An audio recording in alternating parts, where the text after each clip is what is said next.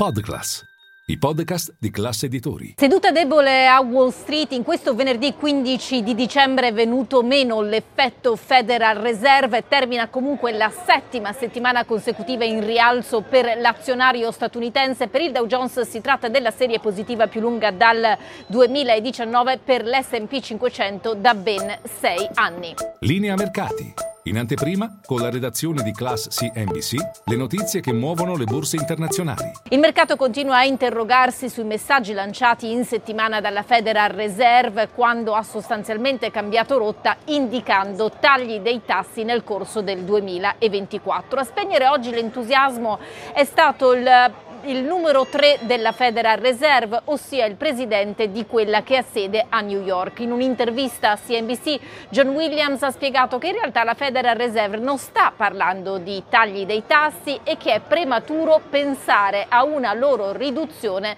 già da marzo. In realtà il mercato sta apprezzando il 62% circa di probabilità che quel taglio nel terzo mese dell'anno nuovo ci sia.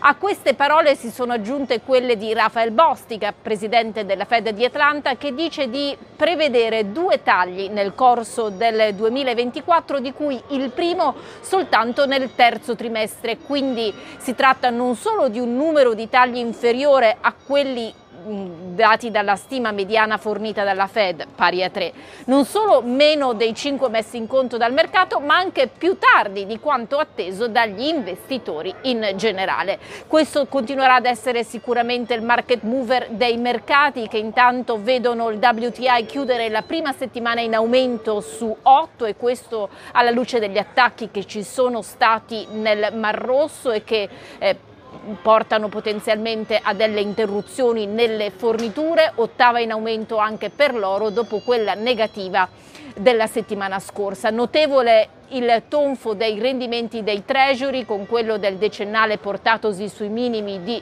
eh, 5 mesi e quello a due anni tornato sostanzialmente al di sotto del livello a cui aveva chiuso il 2022.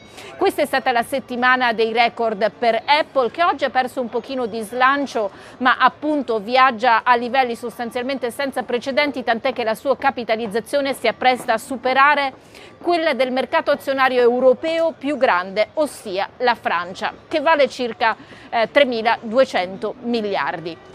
Si ragiona peraltro sul futuro eh, in termini di intelligenza artificiale di Apple, c'è chi sostiene che un modello proprio non arriverà in stile chat GPT se non tra qualche anno, ecco perché il gruppo di Cupertino potrebbe utilizzare un sistema aperto per iniziare a fornire qualcosa. E intanto i regolatori statunitensi per la prima volta parlano dell'intelligenza artificiale come un rischio per il sistema finanziario. I regolatori hanno scritto nero su bianco bianco che è formalmente una vulnerabilità emergente.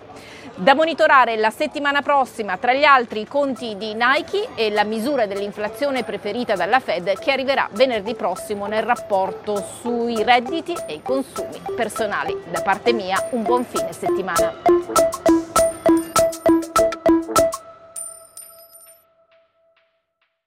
Ciao, scusa se mi intrometto nel tuo ascolto di linea mercati.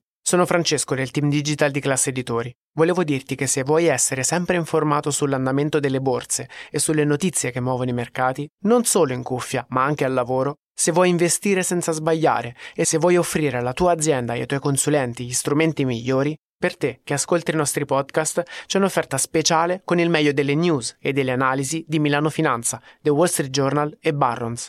Trovi tutte le info nel sommario di questa puntata.